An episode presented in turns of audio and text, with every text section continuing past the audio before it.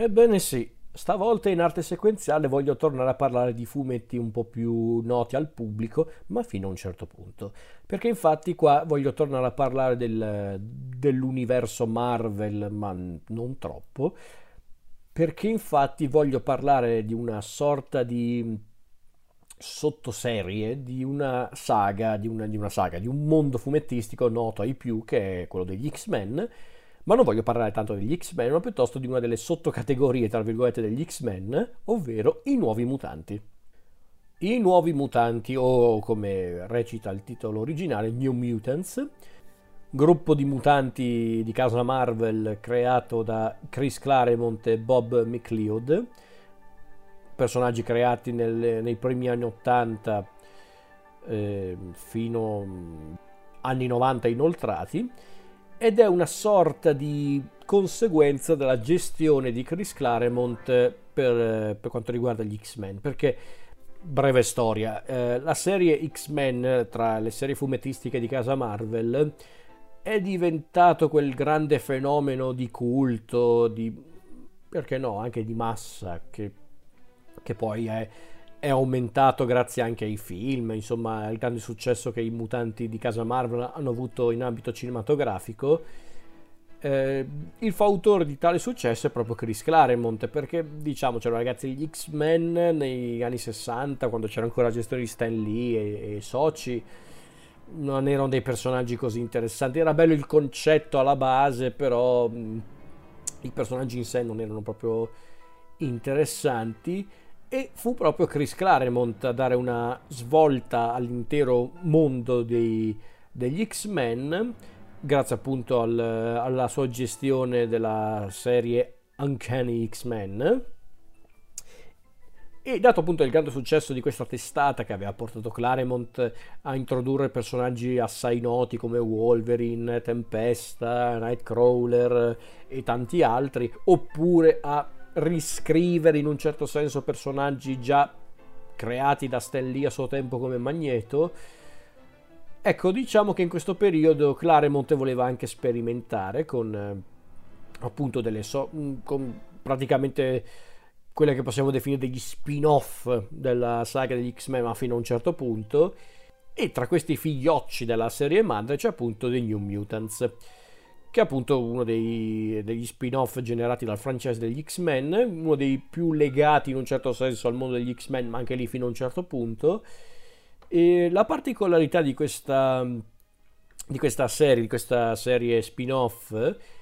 era l'idea di prendere quella che di fatto era l'idea di base della, della serie originale degli X-Men, quella degli anni 60, ovvero mostrare un gruppo di mutanti adolescenti che cercano di imparare a utilizzare i loro poteri in modo sicuro o comunque al servizio del, del sogno pacifista di, del professore Charles Xavier. Qui da conti fatti possiamo definire i nuovi mutanti la nuova generazione degli X-Men, ma perlomeno per l'epoca, ovvio. Eh, e si distingueva, diciamo, dalla, dalla, precedente generazione degli X-Men perché, erano, perché sono giovani, ancora più giovani, se non ricordo male, rispetto agli X-Men originali ma anche perché avevano poteri un po' più particolari e soprattutto erano di diversa nazionalità, che è una caratteristica che effettivamente Claremont aveva inserito nel mondo di X-Men a partire proprio dalla serie originale in cui il gruppo il secondo gruppo ufficiale degli X-Men era composto da persone che venivano da tutte le parti del mondo, quindi Wolverine era canadese, Tempesta africana, Nightcrawler tedesco, Colosso era, era dell'Unione Sovietica, eh, Banshee era irlandese eh, e così via, insomma. Allora, come dicevo prima, la serie è stata creata da Claremont, disegnata per lo più da Bob McLeod, ma non solo, perché in realtà mm, McLeod non ha disegnato tutte le storie, infatti a questo ci arriveremo. Eh, ha esordito, come dicevo prima, nell'82 ed è, si è concluso tipo, ripeto, negli anni 90, tipo nel 91, 92, forse nel 91, però potrei sbagliarmi. Eh, perché non perché i personaggi sono spariti improvvisamente, ma semplicemente perché Claremont, se non ricordo male, aveva neanche Claremont, la Marvel aveva unito le, le storie dei nuovi mutanti con quella della serie X-Force quindi mm, essenzialmente questo, perché questa è per quanto riguarda la prima serie dei nuovi mutanti ed è quella di cui voglio parlare adesso, perché onestamente poi di quello che è successo ai nuovi mutanti non è che me ne intendo tanto, quindi io parlo proprio della serie originale, quella di Claremont. Allora, direi di iniziare dal principio. Chi sono i nuovi mutanti? Questi nuovi aspiranti X-Men. Allora, i nostri principali protagonisti sono Samuel Guthrie, o se vogliamo usare il suo nome di battaglia Cannonball, che è questo ragazzo molto timido del Kentucky che per un po' voleva essere, voleva, doveva, tra virgolette, essere il leader del gruppo, e, il cui potere mutante è quello di volare tramite una sorta di, eh, come posso dire, di propulsione di energia creando intorno a sé una sorta di campo che lo rende proprio inattaccabile. Diciamo che quando questo qua parte a volare, neanche volare, proprio lanciarsi proprio come una palla di cannone, da qui il nome di battaglia, lui è praticamente in, in, inarrestabile e indistruttibile, però chiaramente è un potere anche molto difficile da gestire e pericoloso per gli altri, ma anche per lo stesso Samuel, quindi ehm, già qui come potete vedere c'è comunque qualcosa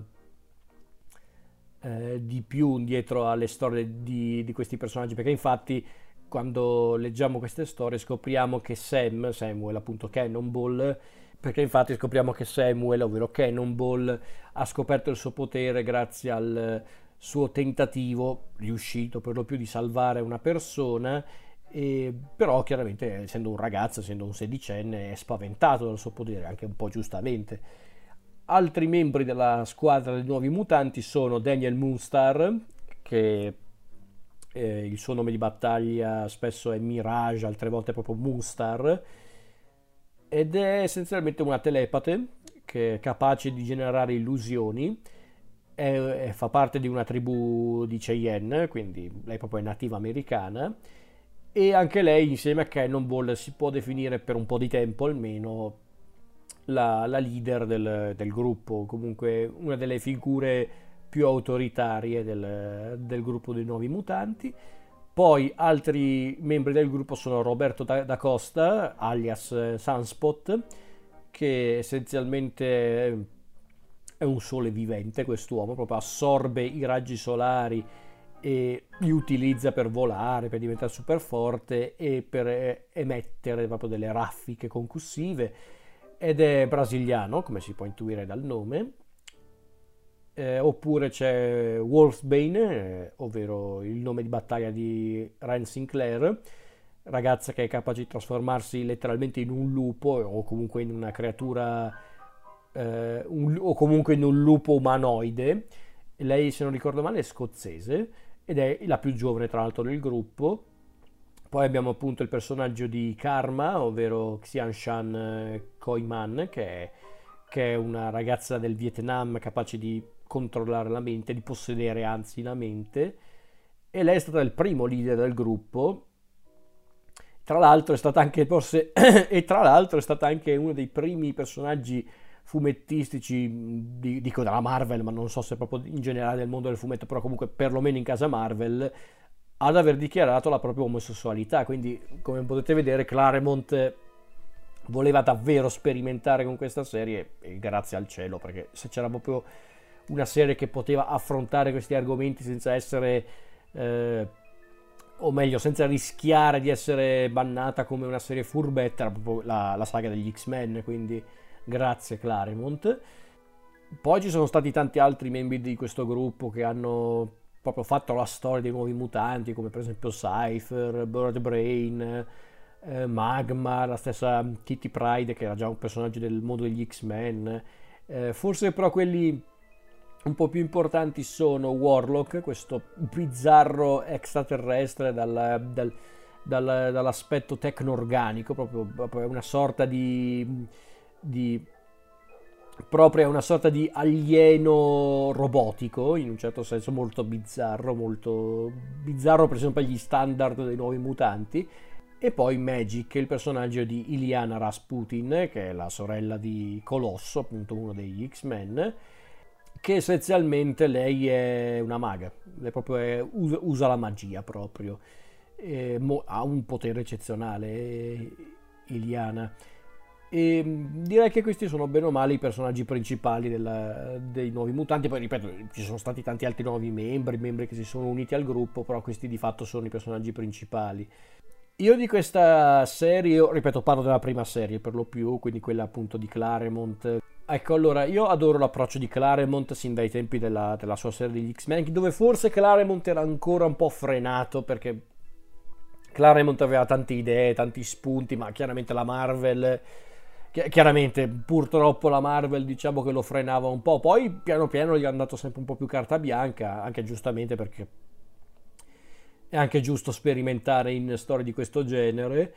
E diciamo che secondo me Claremont ha dato il meglio di sé non tanto nelle storie degli X-Men, quelle proprio regolari, anche se comunque Claremont in quella testata ha contribuito a rendere i personaggi anche quelli un po' più storici interessanti, ha creato alcune delle saghe più note degli X-Men come la saga della Fenice Nera o Giorni di un futuro passato o o ancora eh, Claremont ha firmato una delle migliori storie degli X-Men in assoluto, ovvero Dio ama, l'uomo uccide, che è una graphic novel con gli X-Men protagonisti, che, è una sorta di summa del mondo degli X-Men ed è stato anche una delle basi del film di Brian Singer, X-Men 2. Quindi Claremont ha dato tantissimo al mondo degli X-Men, non dico di no, e tra l'altro Claremont avrebbe avuto raccontare tante altre storie nel mondo degli X-Men, avrebbe fatto tante altre cose in questo mondo, perché non mi ricordo quanti anni fa, però essenzialmente anni fa avevano fatto questa sorta di miniserie dove mostravano cosa avrebbe fatto Claremont a un certo punto nel mondo degli X-Men e alcune di quelle idee erano assurde. Secondo me alcune Claremont le ha sviluppate col passare degli anni, perché non ci credo che aveva tutte queste idee prima di, di, concludere la sua gestione degli X-Men, perché alcune erano davvero, davvero eh, estreme, ma molto estreme, però comunque quella era la visione di Claremont. Secondo me però il talento di Claremont come narratore è esploso soprattutto con le serie spin-off, prima con Excalibur, la, chiamiamolo lo spin-off inglese del mondo degli X-Men, con appunto il gruppo mutante Excalibur, che quella come serie si può apprezzare soprattutto per le idee visive, le idee molto bizzarre, anche un po' grottesche. Ehm, però secondo me il meglio di Claremont è proprio in, in, nella serie dei nuovi mutanti, perché lo stile visivo e narrativo della serie è magnifico, i disegni eh, sono strepitosi, ma soprattutto la, la, la caratterizzazione dei personaggi è, è incredibile, perché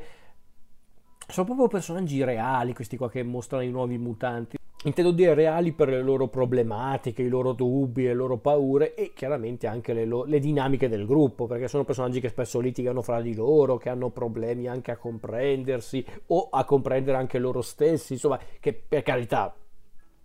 sono dinamiche tipiche dei gruppi di, di supereroi o comunque di persone dota- dotate di superpoteri. È una caratteristica anche abbastanza ricorrente negli X-Men, ma secondo me qui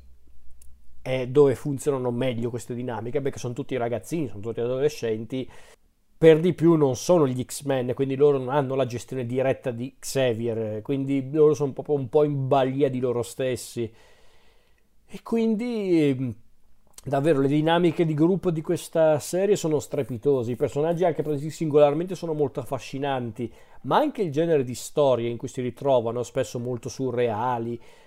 adolescenziali chiaramente perché comunque loro sono adolescenti, quindi queste storie si possono definire adolescenziali nel vero senso del termine, e ripeto, non come gli originari X-Men degli anni 60, che comunque avevano tentato quella strada, però le storie di, di, di, questa serie dei nuovi mutanti sono spesso surreali perché spesso le minacce affrontate dai nuovi mutanti sono assurde perché per esempio c'è questo, questo benamato spirito dell'orso che è proprio un personaggio assurdo, un cattivo assurdo, ma viene ben contestualizzato. Le storie in sé sono anche molto drammatiche, ma soprattutto hanno spesso anche delle denunce comunque riflessioni sociali molto forti, perché infatti, perché infatti spesso in queste storie vengono mostrati alcuni dei, degli aspetti più scomodi della New York dell'epoca, quella appunto degli anni Ottanta, che, che, tra l'altro quello è un, è un elemento costante delle opere di Claremont. Claremont non è mai stato molto benigno nei confronti di New York, di New York e della società americana di quegli anni. Magari non era estremamente polemico quanto autori tipo Alan Moore, ok? Però comunque Claremont cercava anche di essere un po' più come posso dire, non dico realistico, però sicuramente voleva mostrare anche l'altra faccia della medaglia. Non che, eh, chiariamoci, non che ai tempi di Lee l'America spesso veniva fin troppo celebrata, no, in realtà uno degli aspetti più interessanti della Marvel anche dei, dei suoi primi anni di, di, pubblicazione che a volte cercavano anche di mostrare i lati più scomodi, i lati più nascosti, tra virgolette, della società americana, forse più negli anni 70, specialmente nelle storie di Spider-Man, dove spesso eh, venivano affrontate tematiche tipo l'incomunicabilità tra i giovani e gli, anzi- gli, anziani, inteso le figure di riferimento come i genitori, i datori di lavoro, cose così, oppure venivano affrontate anche tematiche molto più forti come per esempio la, la dipendenza dalla droga. Stessa cosa un po' in, in, in, Nuovi Mutanti, ma forse lo fanno in maniera meno retorica in, in Nuovi Mutanti. Claremont magari non è del tutto sottile quando racconta queste cose, ma io onestamente non l'ho mai trovato troppo retorico eh, sia in queste storie dei nuovi mutanti, ma anche in Excalibur e anche nella serie originale degli X-Men, perché per esempio nel già citato Dio ama, l'uomo uccide, c'è quel momento nel finale quando gli X-Men si confrontano neanche fisicamente, ma più psicologicamente e umanamente contro il cattivo, ovvero il Reverendo Striker, e c'è quel momento in cui Kitty Pride difende praticamente il suo amico Nightcrawler, che è un mutante che non solo ha un potere mutante peculiare, appunto il fatto che sa, tele, che sa teletrasportarsi, ma è anche un personaggio che ha una mutazione anche fisica, perché è letteralmente una sorta di diavolo umano, perché è tutto blu, ha gli occhi gialli, ha la coda, ha mm, tre dita per, per ogni mano e piede, insomma, sembra proprio un demone. Ma Kitty Pride eh, praticamente difende Nightcrawler dicendo che lui è molto più umano di te perché anche se, anche se, sembra un demone lui è capace di mostrare umanità, comprensione, generosità e persino umorismo nonostante lui abbia l'aspetto di una, di una creatura proveniente dall'inferno. Quindi sono tutte cose che ho sempre apprezzato nelle storie di Claremont. E tutte queste cose ci sono anche in Nuovi Mutanti secondo me vengono affrontate per bene soprattutto in I Nuovi Mutanti. Specialmente in quella che è la saga più amata, tra virgolette, del, della prima serie dei mutanti, ovvero Caccia Mortale, che effettivamente quello è un gioiellino nell'ambito de, dei nuovi mutanti, ma in generale della produzione degli X-Men fumettistica. E qui c'è un altro elemento che secondo me rende davvero eh, incredibile e anche affascinante a modo suo la prima serie degli, dei mutanti, dei nuovi mutanti, che è il contributo di uno dei disegnatori principali, ovvero Bill Sienkiewicz. Non so se si pronuncia così, ragazzi, lo so, però è Sienkiewicz, credo sia il nome corretto. Comunque il suo contributo in questa serie è strepitoso perché lui è un disegnatore che adoro in, eh, in qualsiasi cosa che fa. Io mi ricordo ancora eh, Electra Assassin di Frank Miller, dove il suo lavoro è strepitoso perché lui ha questo tratto molto bizzarro, anche molto, a volte proprio fuori da qualsiasi logica grafica, tra virgolette, proprio è a completa carta bianca quando ci si mette. Magari non è il caso di I Nuovi Mutanti, ok? Non, è, non, esagero col dire che il suo contributo è fondamentale per rendere queste storie anche molto caratteristiche. Quindi, davvero, la prima serie dei Nuovi Mutanti mi è sempre piaciuta tantissimo. Proprio mi ha affascinato, davvero. A me piacciono gli X-Men in generale, devo essere onesto, però però davvero io questa sperimentazione la vorrei vedere più spesso in, in ambito Marvel. Adesso non so se, se, fanno ancora cose del genere, ma non credo. A me dispiace perché secondo me Nuovi Mutanti è uno dei, dei lavori migliori di Claremont ed era il, la massima espressione del periodo più fortunato degli X-Men a livello editoriale, intendo dire. E questo è Nuovi Mutanti. A questo punto parliamo anche del film, questo ben amato film di Josh Booney del 2020 ehm, che ho visto proprio per un pelo al cinema perché poi hanno richiuso tutto per, il, per, per quell'assurda decisione di chiudere tutti i luoghi di cultura, non si è mai capito perché, però vabbè, era uno dei film che era riuscito uh, a, ad andare al cinema durante il periodo di tregua per i luoghi di cultura in Italia. Sono andato a vederlo e Ragazzi, questo film, per chi non lo sa, è stato un parto da realizzare perché questo film, diretto appunto da Josh Booney e scritto anche in parte da Josh Booney, era, era programmato come il tredicesimo film di questa saga, o meglio, è diventato il tredicesimo film, poi in realtà non so se era proprio il tredicesimo film nei piani originali, e non doveva neanche essere il film conclusivo della saga degli X-Men, cosa che di fatto è, perché adesso gli X-Men sono diventati eh, parte del franchise del Marvel, cioè neanche sono diventati parte, però la Fox, la 20th Century Fox è stata acquistata dalla Disney, di conseguenza gli X-Men adesso sono stati resettati, quindi faranno parte probabilmente del Marvel Cinematic Universe. E vai, comunque no, vabbè. Comunque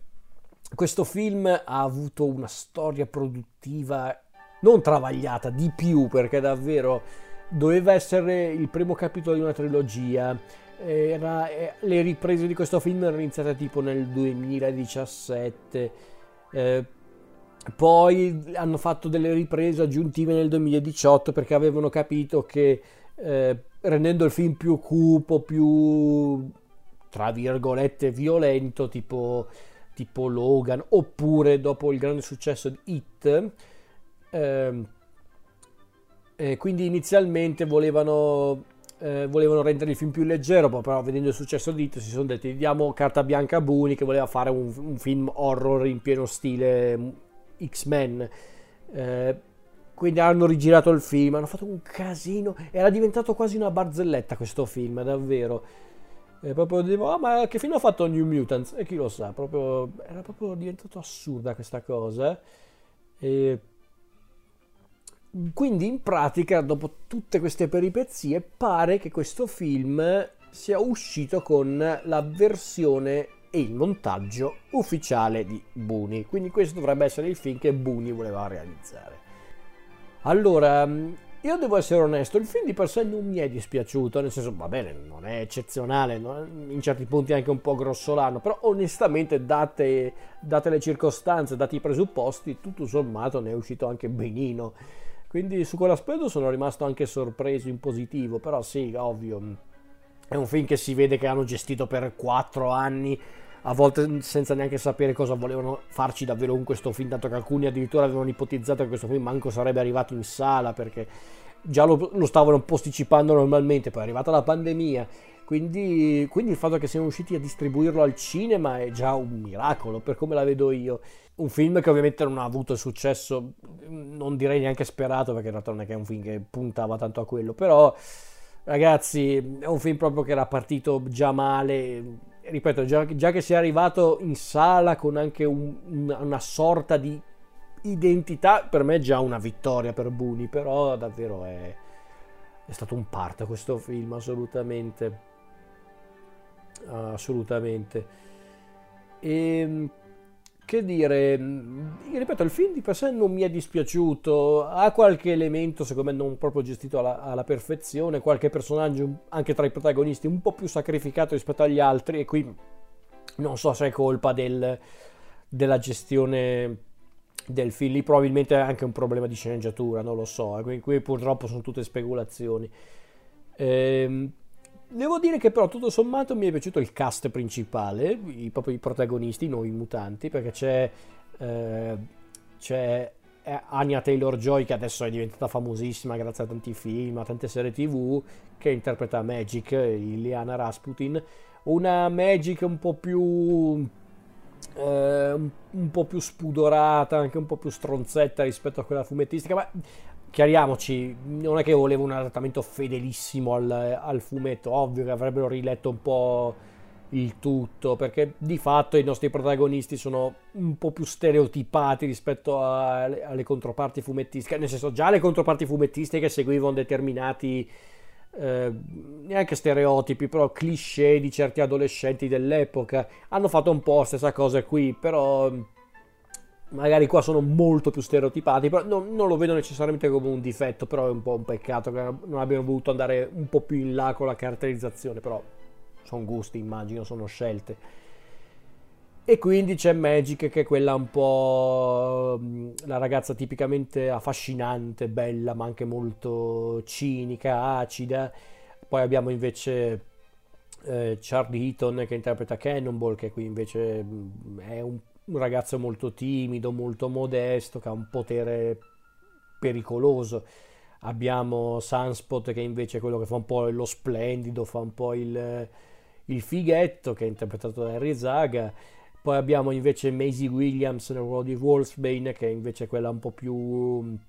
impacciata e timida, ma anche molto... Eh,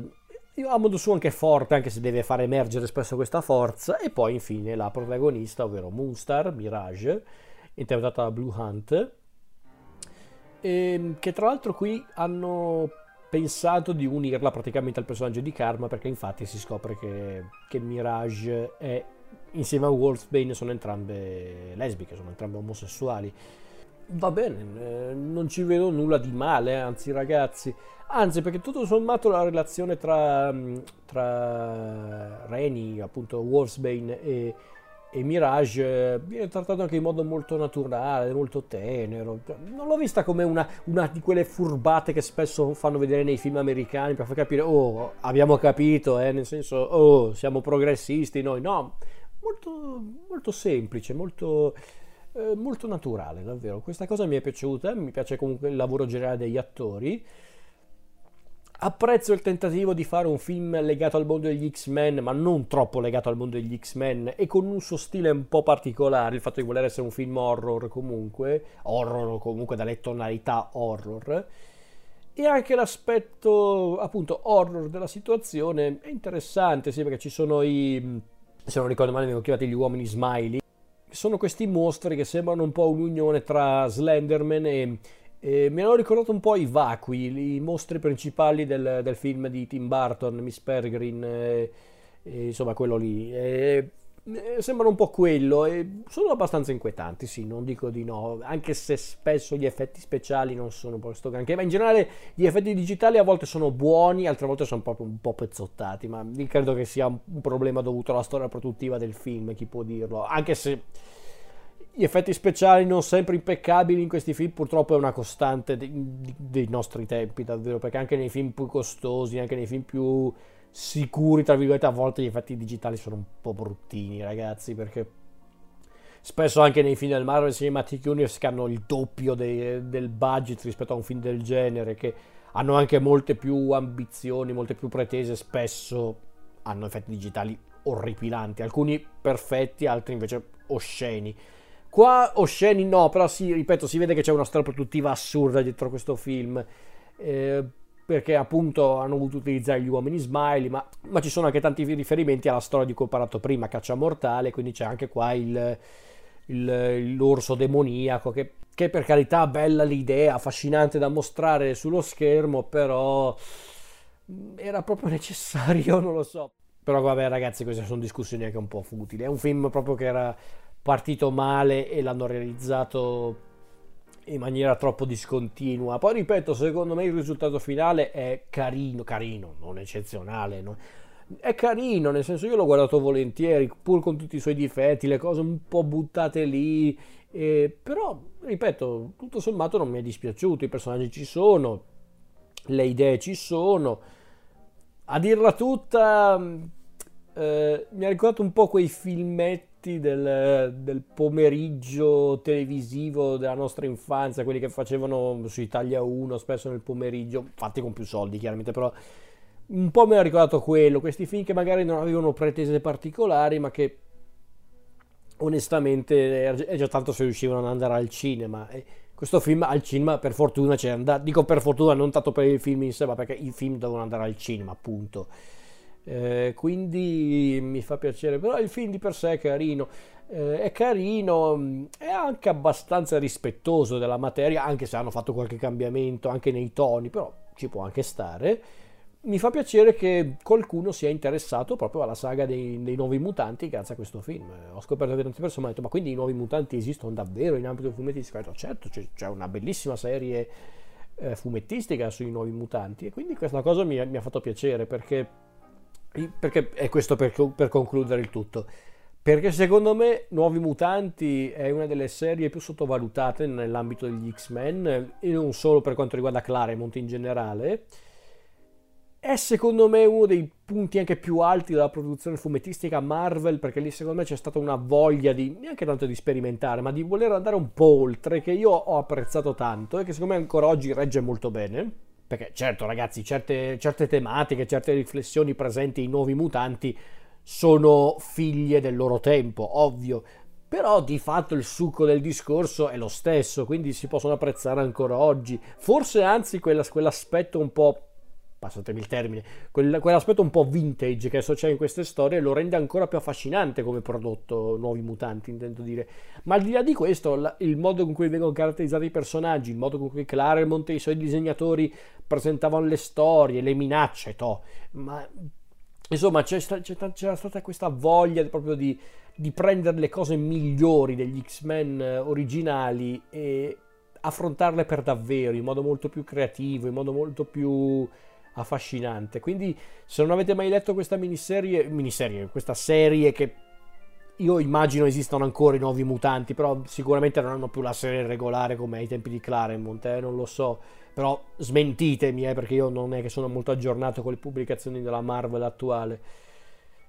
Però la prima serie, quella appunto di Claremont, io ve la consiglio, recuperatela perché è assolutamente degna di essere letta e di essere apprezzata.